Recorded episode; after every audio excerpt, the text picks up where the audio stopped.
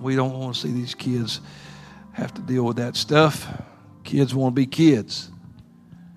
And so we're going to just believe that, that tonight is taken care of in Jesus' name. Amen. Remember what we said Sunday, walking in that amen. I'm thankful for what God's doing in our, our services and the way He spoke to us. And I'm thankful for the shouting and running, everything that God does, people getting baptized, filled with the Holy Ghost. And I'm so thankful for the Word of God.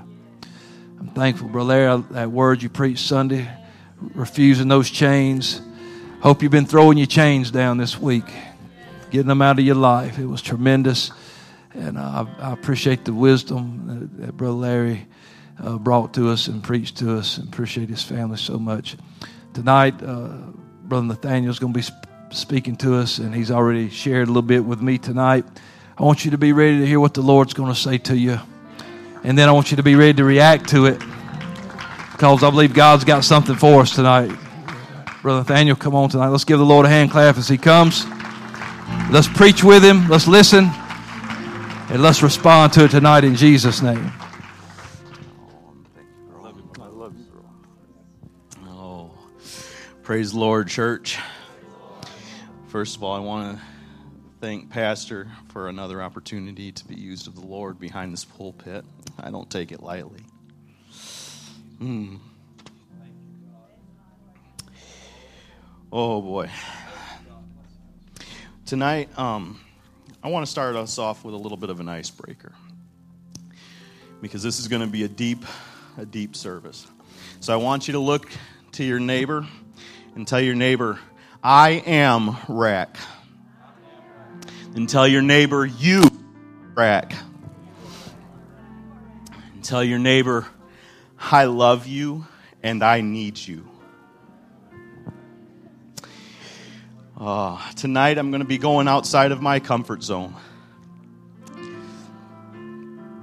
And I don't mean to be crude or vulgar with anything that I say. But this is a word that God's been working on me, and it's for this church. And if you respond tonight, I promise you that the devil's going to leave with more than a black eye. I promise you that there's going to be things birthed tonight if you react to the will of God. Mm. Oh, Jesus. I'd like us to uh, turn to Genesis 30, verses 1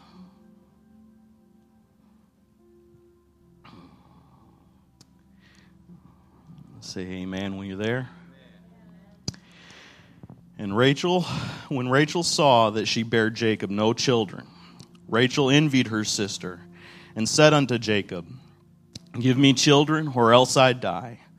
And Jacob's anger was kindled against Rachel, and he said, Am I in God's stead, who hath withheld from thee the fruit of the womb? And she said, Behold, my maid Bilhah, go in unto her and she shall bear upon my knees, that I may also have children by her. And she gave him Bilhah, her handmaiden, to wife, and Jacob went in unto her. And Bilhah conceived and bare Jacob a son. And Rachel said, God hath judged me, and hath also heard my voice, and hath given me a son. Therefore called she his name Dan. And Bilhah, Rachel's maid, conceived again, and bare Jacob a second son. And Rachel said, With great wrestling have I wrestled with my sister, and I have prevailed. And when she and when and she called his name Naphtali. I'm going to skip uh, down to verse 22.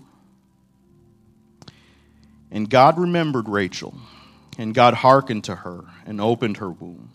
And she conceived and bare a son, and said, God hath taken away my reproach.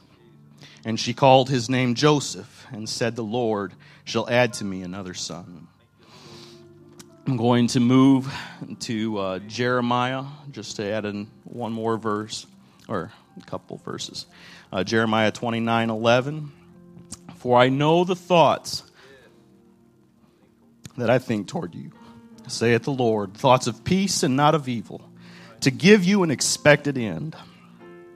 And shall ye call upon me, and ye shall go pray unto me, and I will hearken unto you.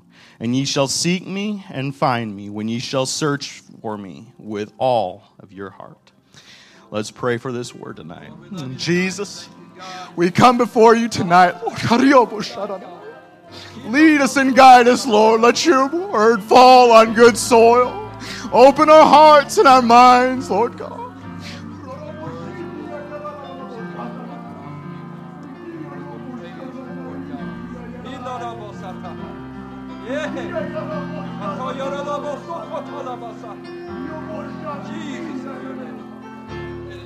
Oh, Jesus, we thank you for what you're about to do in this place tonight, God. I praise your holy name. I praise your holy name. I thank you for it, Jesus. In your name, Lord. In your name. In your name. Amen. Amen. You may be seated.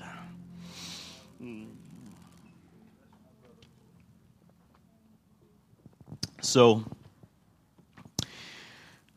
before our text in Genesis, we know the story of, of the family. And if you don't know the story of Abraham, Isaac, and Jacob, and Joseph, and Moses, and all of that, I'm not going to go through every bit of it tonight. But we're going to go through a good chunk. um, in Genesis 12, God made some promises to Abraham. He promised him that his seed was going to be more than the sands of the sea, more than the stars in the sky.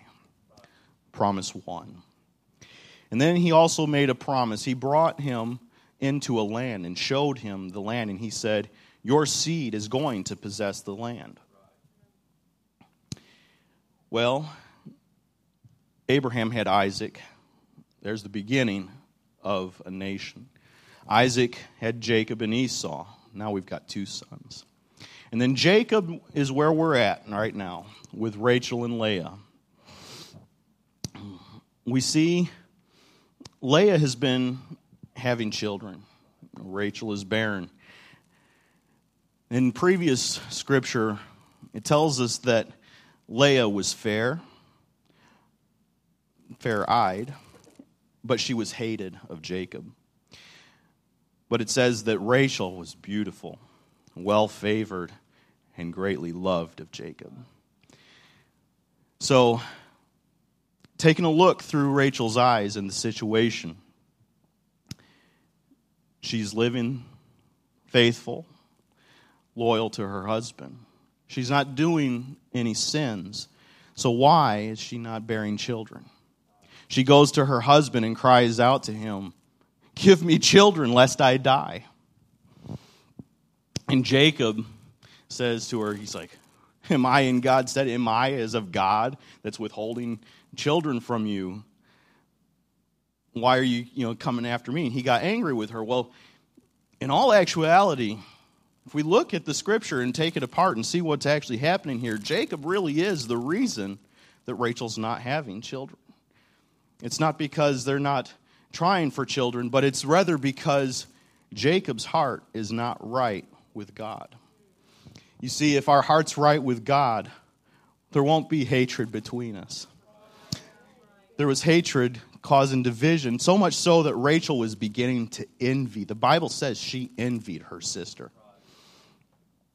And so, of no fault really of Rachel's, she's pitted against her sister she looks at Leah and she sees Leah being used of God. She's being blessed of God. She's having children, and these children aren't just children, okay? Rachel, Leah no. there's been a promise made to generations before that these children that are conceived and born are going to become a part of a great nation. And so Leah is being used. And and Rachel's like, my, my name's not going to men- be mentioned later on because I'm not having anything. And so she says, You know what? Since this is a God thing, I'm going to take matters into my own hands. She says, Here, take my handmaiden. And through ways of the flesh, she tries to overstep what God's saying, what God's allowing, and she says, Take my handmaiden and give children. And you, we, the scripture says that right away, Bilhah has two children by Jacob. and these, these children, they're going to be tribes of Israel, right? But they're not Rachel's children. No matter how they were birthed or conceived, they are not Rachel's children. They're Bilhah's. So as, as we look into this, into our own lives, of what we would do day to day, let's turn this into today, right? So we're Rachel. We're looking, and our brother or our sister in Christ is being anointed and used of God mightily. But I'm praying, I'm fasting, I'm reading my Bible on a daily basis, but there doesn't seem to be anything happening yet in my life. Don't force God's hand. Don't try to conceive things through the natural realm wait on God. He will birth, He will conceive things in you. Amen. So now we jump forward to verse 22. God remembers Rachel. And Rachel conceives and bears a son named Joseph. And then, as, as Joseph's born, she says, God will add to me another son. And true to statement, God does allow Rachel to conceive and bear again. And this second son we know is named Benjamin. But tragically, she dies giving birth to Benjamin. And I, I, looked at that and I had to ask myself we know Joseph and Benjamin's story forward, but, but let's look at Rachel still. God knows he wants 12 tribes of Israel because Rachel didn't have patience, didn't wait on the Lord. She did things in the natural realm.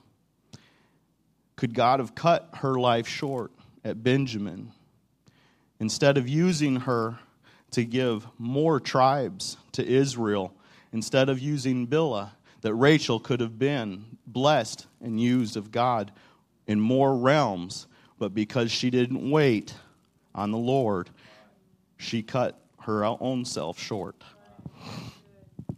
Mm. As in the physical realm, the spiritual realm mirrors almost indefinitely. and so, in the physical realm, we know conception, gestation, and birth. So, so goes in the spiritual realm. God will conceive things in us. He will conceive things into the church. He will conceive things into a state, a nation. And then there's a gestation period for whatever's conceived. And that gestation period isn't stuck to nine months as in a human realm, but there is going to be a gestation period before anything can be birthed.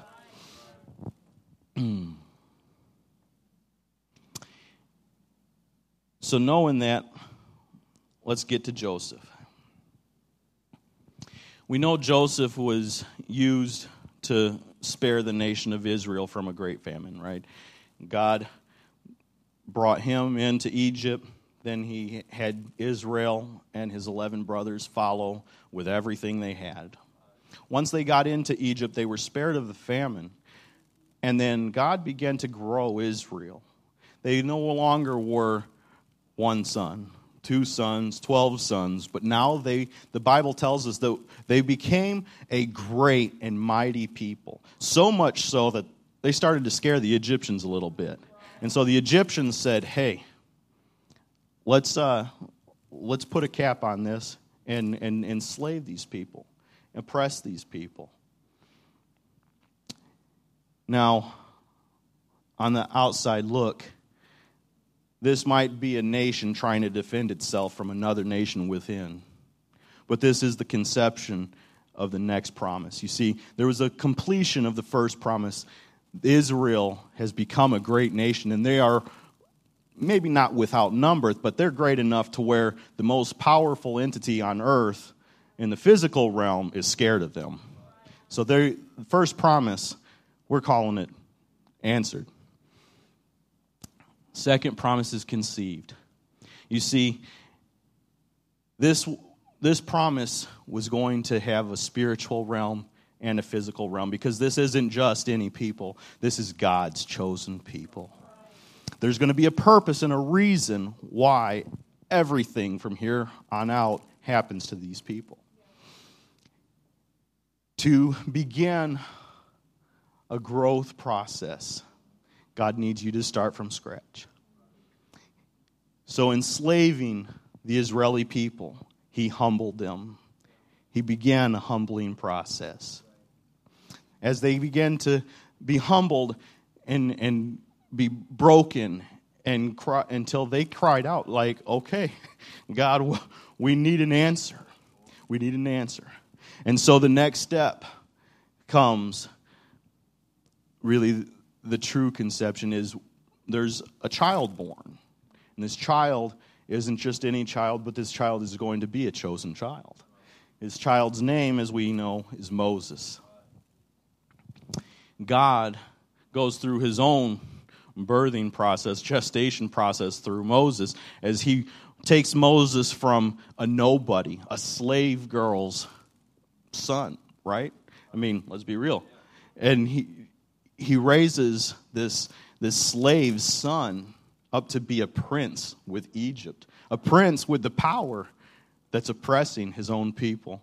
And then God takes Moses and brings him into his own humbling process. He brings him out as a shepherd. He teaches Moses leadership. He teaches Moses trust and love and a relationship with God. After Moses goes through this process, God brings him back and sets him up to be the leader of Israel. And so Moses goes in, and here's the gestation period for the nation of Israel. They've been humbled. They now have a leader, and they now are seeing light that there's a possible promise that the promise made to Father Abraham is going to be born soon. But there's so much more to go, be, to grow inside of the nation. God starts off with 10 plagues against the nation of Egypt. On a front, we see God maybe say adding annoyance after annoyance after annoyance onto the nation of Egypt until finally they break and say, okay, go and worship your God. That's not really what's happening here. If you do a study, every single plague that God sent against the nation of Egypt was a plague against one of their gods. The Egyptians served many, many gods. And I mean, they had a god of the river, they had a god for night, they had a God for prosperity, a God for their crops, a God for life, a God. For, uh, they had a God for everything. And so God was doing twofold. He was showing the Egyptians that I'm more powerful than the ones you worship. But there's also a second thing that if you look into it, Israel has been in Egypt for a long, long time. If you stay in the enemy's camp long enough, even if it's in a period of frustration, the enemy's influence might start getting into your own life and your own home, right? And so, not only is God showing the Egyptians, hey, I'm it, that's it, but He's also teaching His children to trust Him. He's teaching the nation of Israel that I am that I am and he's pulling out any influence from the Egyptian gods and he's preparing them, setting them up. Once they've been removed out of Egypt, they are now in the wilderness heading towards the promised land. They are going into the next step of the gestation period. This gestation period is going to be where God starts to teach them laws. And what he's doing is he's, he's not just putting laws as a burden, but he's saying, What can I trust these Israelis for? What can, can I count on them to serve me with all, their whole heart? Can I count on them to seek after me? Can I count on them to, to just love me with all of that they are? That, that they will truly allow me to be their God. We know that they move in and camp at the base of Mount Sinai. And at the base of Mount Sinai, we know Moses goes up into the mountain to commune with God. And while he does, the wickedness that's still in Israel comes and shows itself. This is a period where God's like, okay, I've already removed the wickedness of Egypt out of them. But there's a wickedness that's just the Israeli wickedness that needs to be removed from my people. And he removes them rather, rather thoroughly. And then he sets up the Ten Commandments, he gives them laws to follow by. So now we see the nation of Israel is primed. They're ready. Oh, they've gained a love and a trust for God. They bicker, they complain at every single turn. But they're ready for the promise to be birthed. They're great with child. Mm. But there's still something that's been harbored in their hearts because we see the nation of Israel come up to the Jericho and, and they send spies in. And God's like, yes, this is it. I'm going to be able to give birth to the promise. The second promise is going to be fulfilled unto Israel, unto Abraham in through Israel, Abraham's seed. I've made a great nation, and now they're going to have a land to call their own. And he says, Go in and take it. That's all you've got to do is walk in and take it. Oh, but there's doubt, there's fear, and there's lack of faith. Israelis go in and they see giants. What's a giant? I mean, you just literally decimated the entire military of the strongest nation in the entire world of that time. And you go in and you're afraid of giants. A little giant in God's eyes. And so, with one word, no, they abort a child that's been birthed and conceived the gestation period's ready, and God's like, I'm ready, I'm ready, I'm ready. And they kill their own promise in their lives. Because of this, the next generation has to spend 40 years in a desert. Mm. They spend 40 years in the desert waiting for God to remove lack of faith, doubt, and fear out of their nation. 40 years they wander in the wilderness. Oh, but there's something else other than removal that's been happening in these 40 years. And this, this, is, this gestation period is so beautiful to me. Because, you see, in those 40 years, their eating habits changed. They were no longer eating the bread of man. They were eating the bread of God the entire time that they were in the wilderness. Their sleeping habits were forced to be changed because, you know, in Egypt, they, I mean, the Bible tells us they put blood on the doorpost. So we know they had houses. They had a nice, comfortable bed to sleep in. But no, no, now, now they, they're sleeping on a rough blanket out in the desert. It's uncomfortable. It's, un, it, it's unfamiliar. You see, in a true pregnancy, in a real life pregnancy, your eating habits change. Your sleep gets interrupted. Oh, you're, you're uncomfortable because there's something growing inside of you. In a spiritual realm, your eating habits will change. You'll start setting aside the food of the flesh and start taking in the Word of God. You will start having your sleep disturbed. You, will find that God's going to start waking you up to burn the midnight oil in prayer and communion with Him. Oh, and I trust me, your life is going to get so uncomfortable. But there's something, something that's growing inside of you. Something that's like, I'm I'm ready to come out. I'm ready to move. I'm ready to give birth to this. Mm. Oh, and why I had us clarify that we, each and every one of us, is wreck, and each of each other and each of us need each other is because this is the point that God has set me up for tonight. Mm. Rack. Rack, you are pregnant. Mm, you are so pregnant. There's an anointing that's been conceived.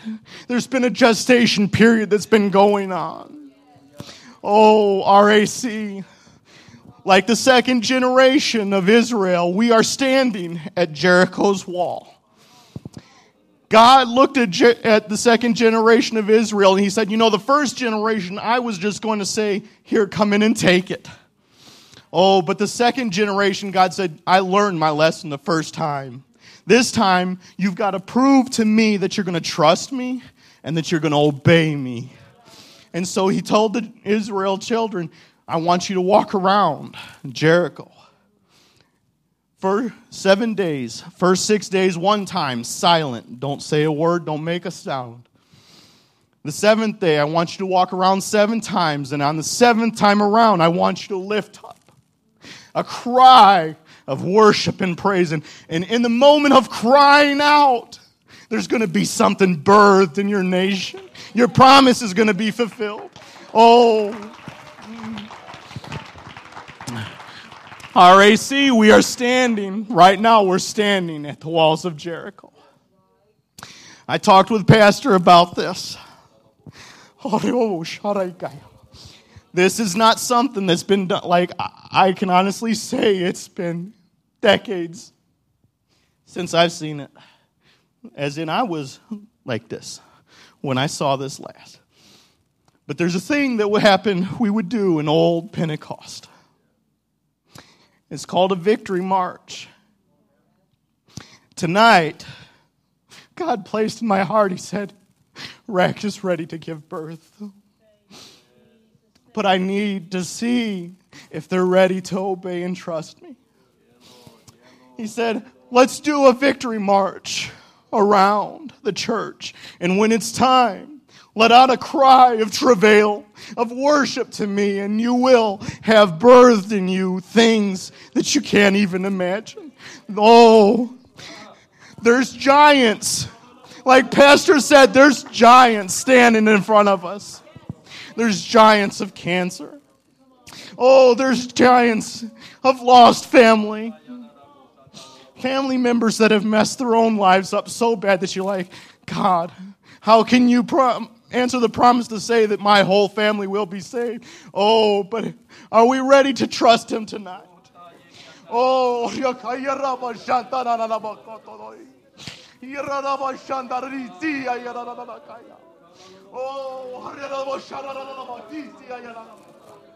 Oh, Jesus. Sister Walden, I don't know if you want to play music when we do this. Or if we would just want to take up and say, okay, who's going to join me on a victory march for? Oh, I want to have a liberty over cancer. I want to have a liberty over the lost loved ones. I want to.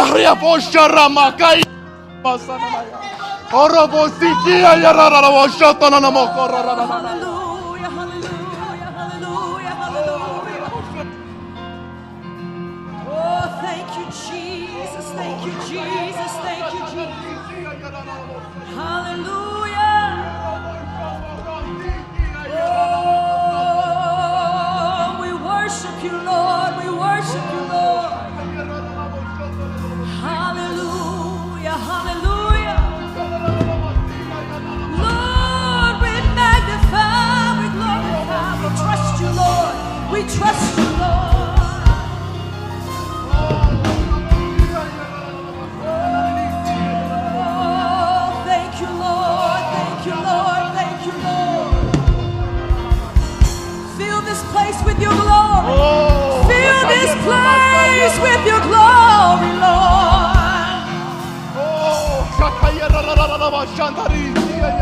Oh, thank you, Jesus. Thank you, Jesus.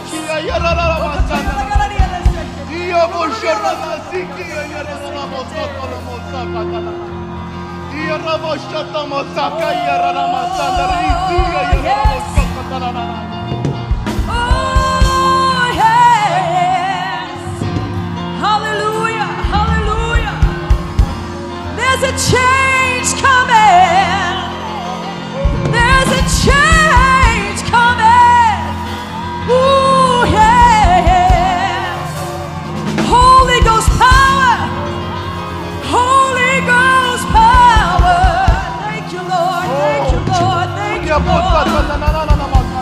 God, we Oh, worship you.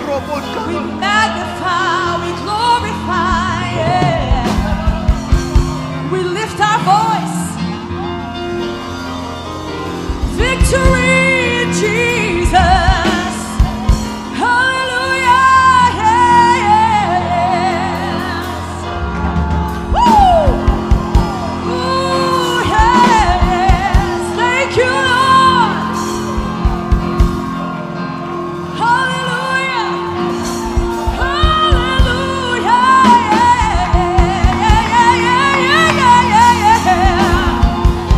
Come on, somebody cry out to God.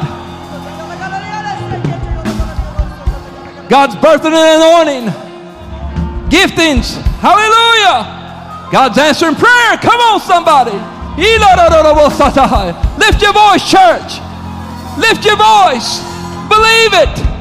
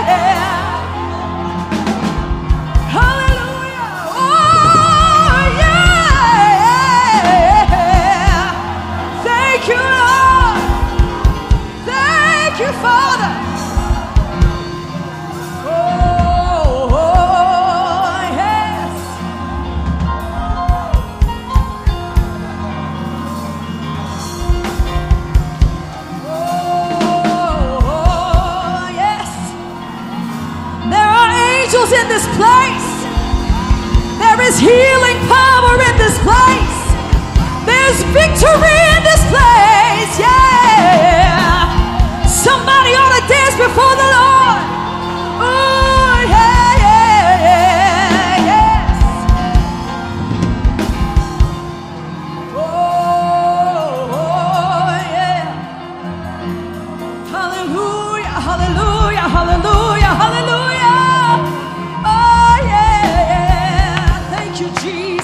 Thank you, Jesus. Hallelujah. Yes. Thank you, Lord. Thank you, Lord. Oh, Hey, listen now. You just keep going. You're going to find a spot where you're going to stop and you're going to reach up and you're going to take what God's got for you. He didn't ask me to tag in, but I feel like the Lord would, would have us know that after those walls came down, He said they went straight up. So they went up and they went in and they took the spoil. They took what God had for them. And God began to do great things in them. When you feel it drop, you go ahead and you just lift your hands and you just cry out. You take what God's got for you. You take that victory tonight. You take that healing tonight. You take that anointing tonight, that ministry tonight. You take that gifting. You take that boldness in the spirit. You take that deliverance. That's it. Ha! Yeah! That's it. Go ahead now and begin to rejoice in the Lord.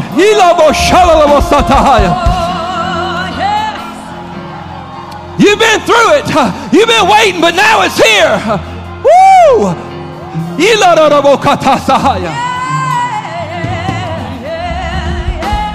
Yeah, that's it. Begin to lift the praise to God. He's given you victory. He's proved himself. Just do what he asks and he'll come through. That's it. Woo! Oh, how long's it been since you danced before the Lord? How long's it been?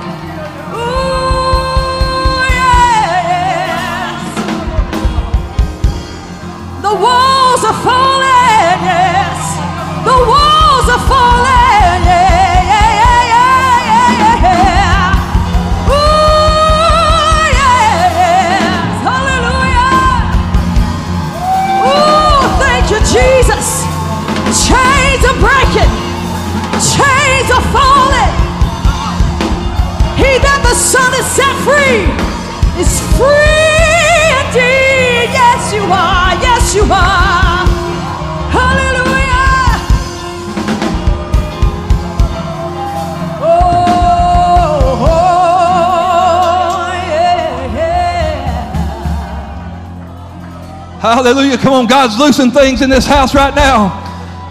Hallelujah. God's loosing you in this house right now. Won't you lay hands on somebody and begin to pray with them? Find your friend, find your brother. Speak a word of faith into them right now. God's loosed you, it's birthed in you right now. God's put a word in your mouth, in your spirit. Speak it out. God's put an anointing on you. Use it right now.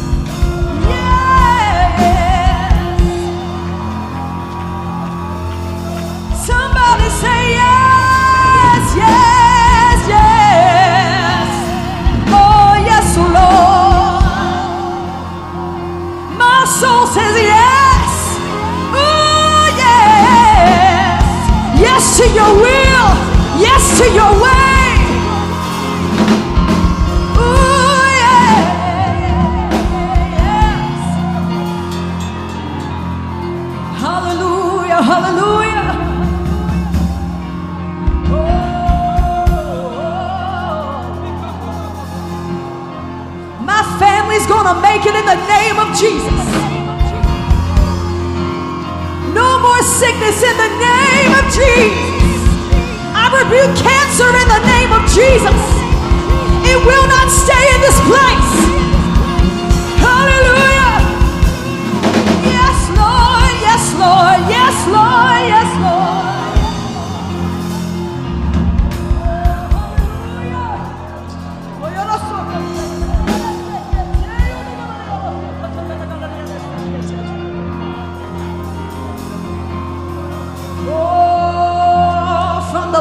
Of my heart to the depths of my soul. Yes, Lord, yes, Lord, yes, Lord, yes, Lord. I'll do what you want me to do. I'll go where you want me to go. I'll stay where you want me to stay. God, just use me. Use me. Deliver me, Lord. Hallelujah. I trust you, Lord. I trust Lord. Hallelujah. Hallelujah.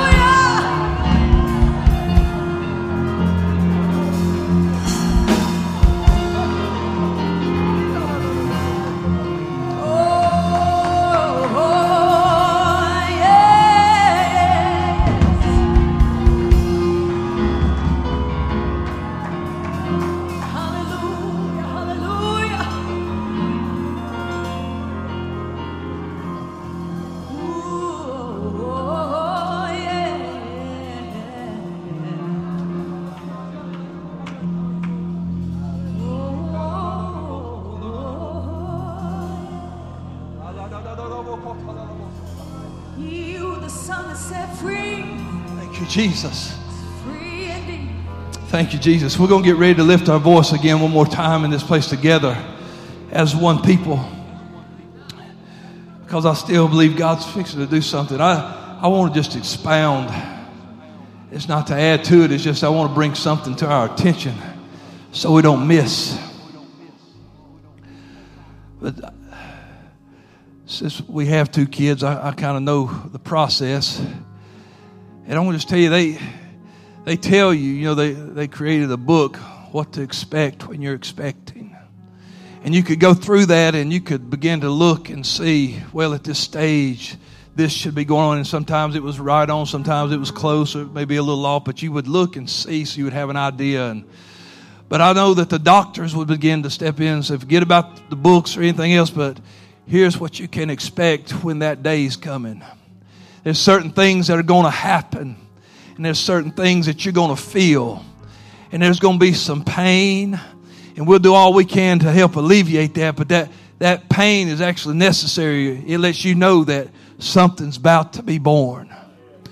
And it causes you to react in a way. When you feel that, then you react, and they, they give you instruction and say, This is what's got to happen. There's some travailing that's going to go on before that child is actually born. The scripture says that when Zion travails, Zion, God's people, when God's people travail, things are born. Children are born. And, and I believe tonight that what you need to realize is that there's going to be some travailing. That we want our promises served up with, with sugar and cream, but sometimes it's going to come through. You, you read about that great cloud of witnesses, what they went through, what they did, what they endured. But when you endure, when you travail, when some things start getting painful, you start crying out. You, you get yourself in the position where things can be born. You get yourself ready so things can be birthed. Ah, come on, somebody. I'm trying to give you a little instruction tonight. Don't just sit there and, and don't do nothing. But when it starts happening, when you start feeling it, when you know, hey, something's coming on, uh, you start lifting your voice. uh, You start crying out. uh, You start travailing. Oh, I want to see this child. I want to see this miracle. I want to see this ministry. We just want God to serve it up on a silver platter. He said, I've already let it be conceived in you. It's been growing in you. But now you feel it. I need you to start crying out. I want to see this child. I want to see this miracle. I want to see this ministry. I want to see this deliverance. I want to see this healing. There ain't nothing greater. You read it in the scripture. Women wanted those children. They wanted to see those children. Any woman in here who's ever had a child, by the time that nine months rolled around, you're like, I want to see this child. And you knew it was going to be tough and it was going to be painful, even a little bit scary, but you wanted to see that child. And so you went to the birthing process. Well, let me tell you, do you want to see that healing? Do you want to see your ministry grow? Do you want to see that miracle? Do you want to see what God has called you to come to pass? Then, honey, start crying out. Start travailing. Start crying out, somebody. Would you lift your hands and lift your voice? Oh, I know you called me. I know you called me. Oh, here I am crying out to you, God.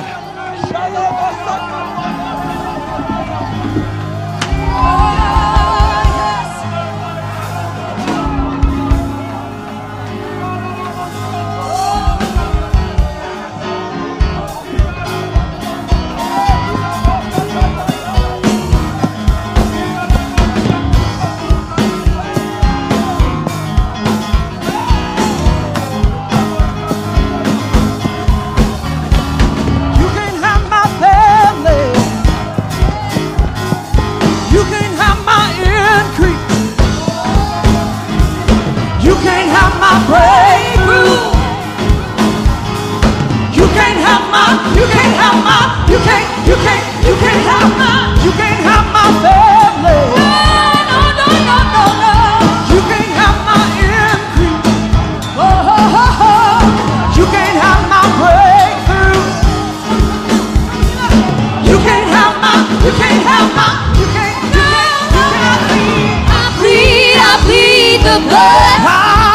the blood. I plead, I plead the blood.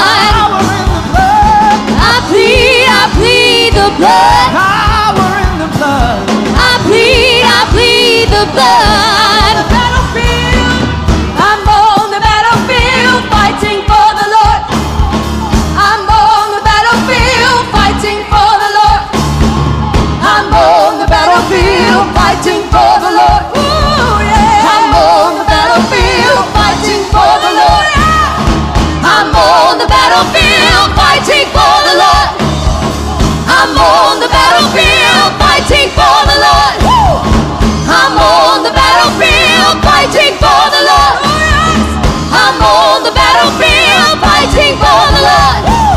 You can't have my family.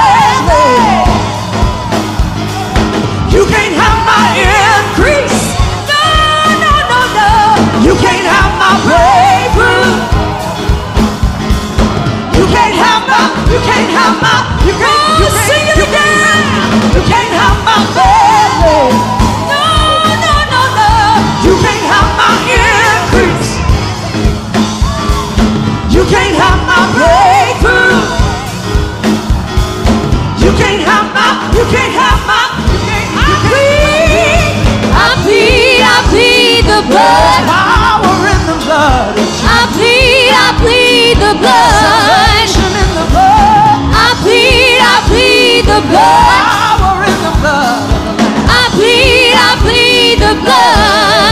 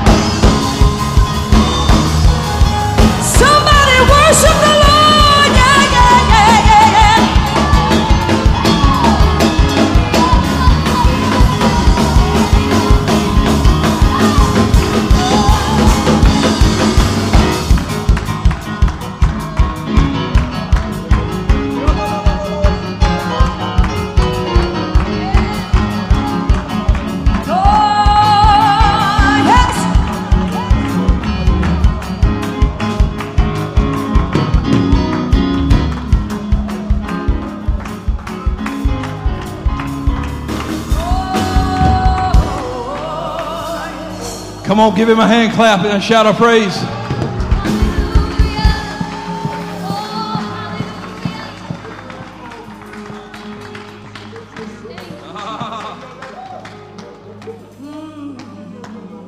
You know, we don't understand what we're going through sometimes. You know, this process of bringing a child into the world, the Bible actually says that there's sorrow involved with it. Now, we don't think that because we have parties and we celebrate it and and uh, you know we, we we decorate and paint and we get ready and we get excited and we pick names and but the scripture says that when a woman when her hours come there's great sorrow that doesn't mean she don't want to see that child. And that doesn't mean she would change anything about it. And whatever you've been going through since God's called you, you've cried, you've wondered why, you've doubted sometimes if it was even worth it. Maybe I should just change my route, change my course. But it said that this woman that's in that sorrow said when that child is born, she forgets all about it. Ain't thinking about the sorrow anymore for joy at what's been born. Let me tell you, you may cry after it comes to pass. You're going to cry after that child's born.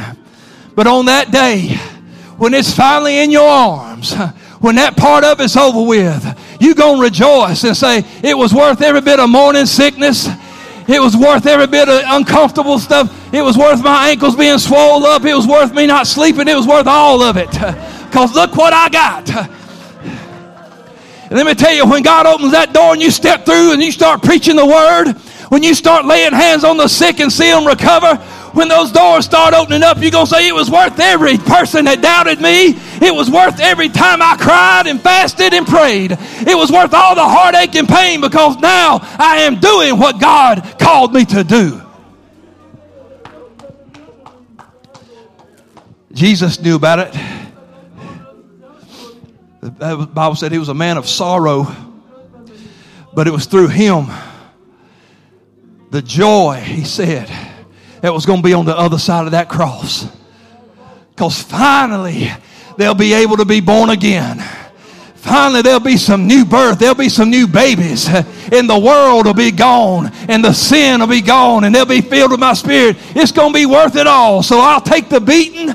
I'll take the crown of thorns. And I'll let them kill me because I know that it's going to be worth it. So I don't know. It might be making you cry. God, I know you called me to preach. I know you spoke it into me. I know you did. But why am I struggling? Why is it going on like this? Because that's the process. But one day you're going to feel that, whoo, oh, it's time. It's time. This ain't false labor. This ain't uh, something. To, this is it. It's time to go, and you're going to lift your voice and cry to God, and God is going to give you what He promised. Ooh, I wish we could lift our hands across this room right now. And like thankful parents, joyful, happy parents. oh,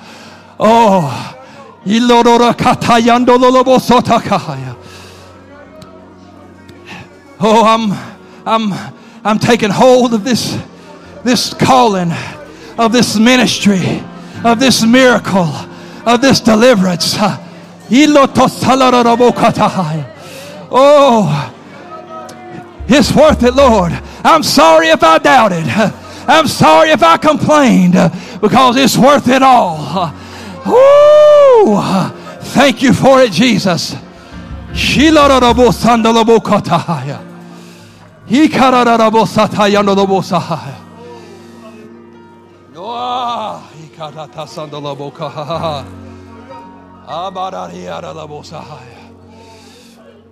Mm. Hallelujah.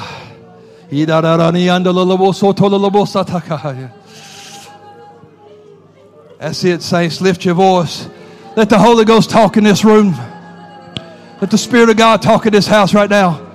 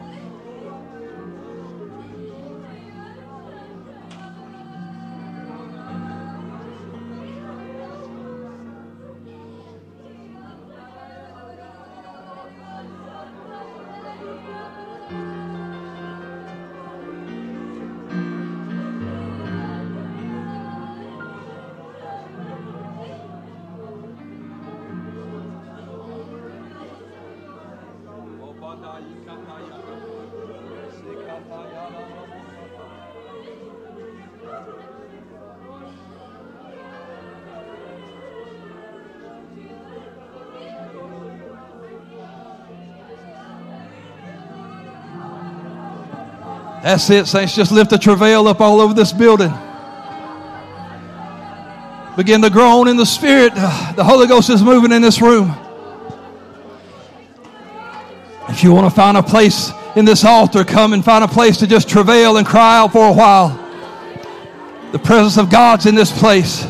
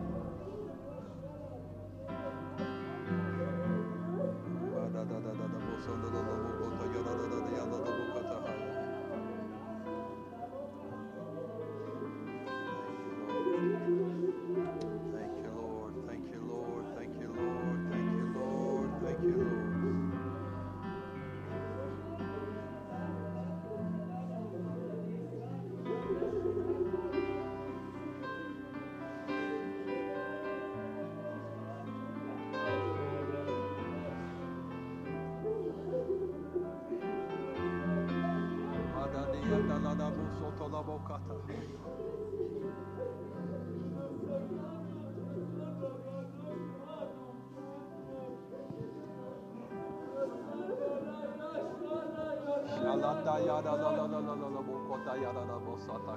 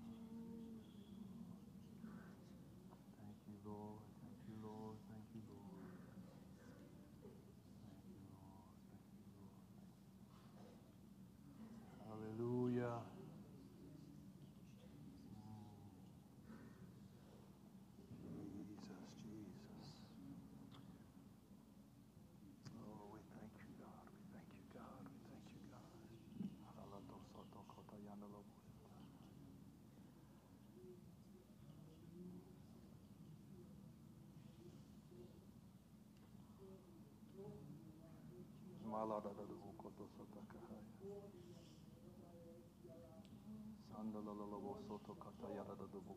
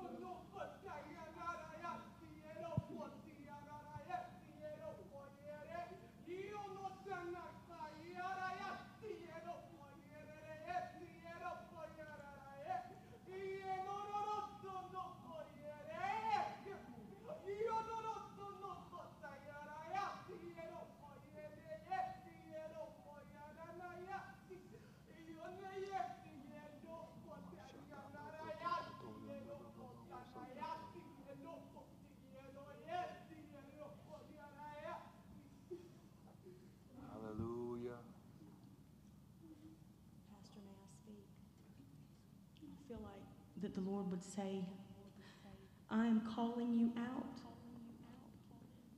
I'm calling you to places where you have been so afraid to go. I'm guiding your steps. I am lighting the path and I am leading the way and I am holding your hand. The things that I am about to call on you to do seem impossible. And to men they are. Mm. But with me, mm-hmm. nothing uh-huh. is impossible. Oh. You will do exploits. You will light the path for those that have been in darkness for so long they don't remember what the light looks like anymore. And they are starving and they are afraid. But you are going to be the light that I need in this dark world. I am going to light the path. I'm going to lead the way. I'm holding your hand. Thank you, Jesus. Come on, let's lift not it. afraid. Do not be afraid. Lift your hands and love the Lord in this place tonight. Hallelujah. Receive the word of the Lord. Hallelujah.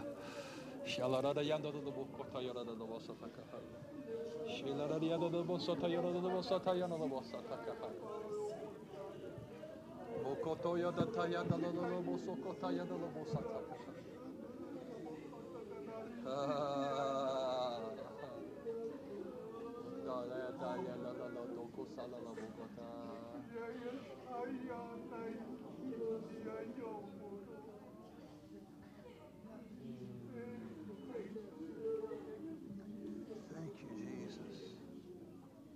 Thank you, Jesus. Thank you, Jesus. Thank you, Jesus. God, we praise you in this house. Thank you, Lord. Thank you, Lord. It seems like I just keep hearing the, the, the words in my mind. I feel like the Lord would want this church to know as a whole, to every individual, that the years of, of barrenness are over. Even as Sarah endured